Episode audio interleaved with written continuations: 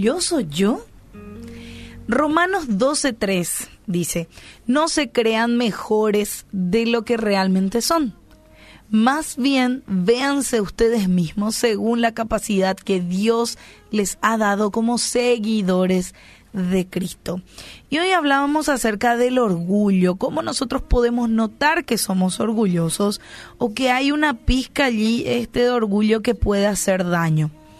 Y hablábamos acerca en primer lugar de cuando engrandecemos nuestros logros. ¿verdad? Eh, cuando nosotros exageramos con nuestros triunfos y hacemos ver eh, que ellos son más grandes, ¿verdad?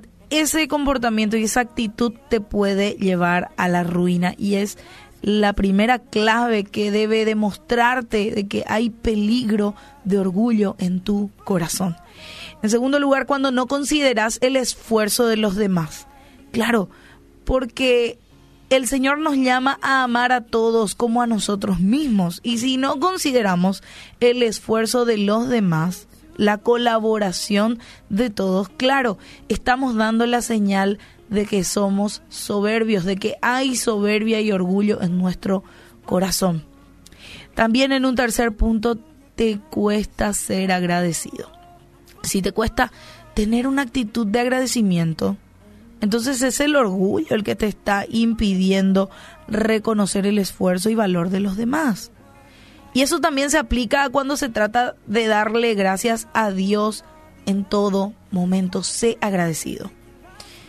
En otro lugar también pensás que sos irreemplazable.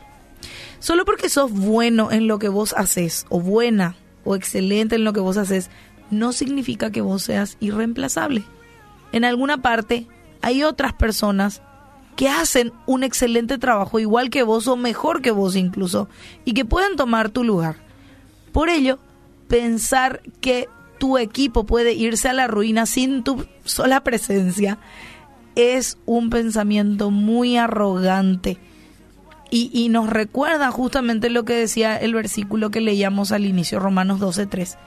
No creerse mejores de lo que realmente son eso te lleva a no querer aprender de otros.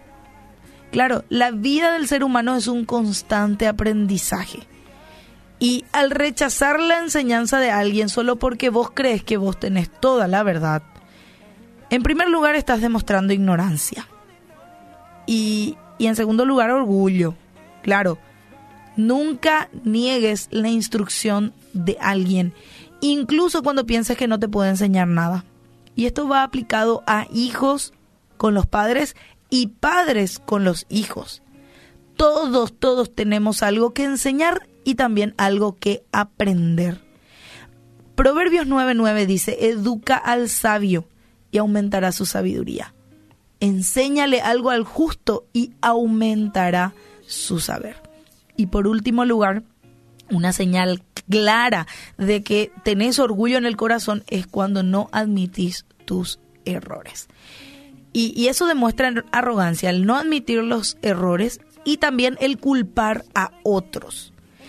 Las personas humildes saben asumir su responsabilidad cuando algo sale mal.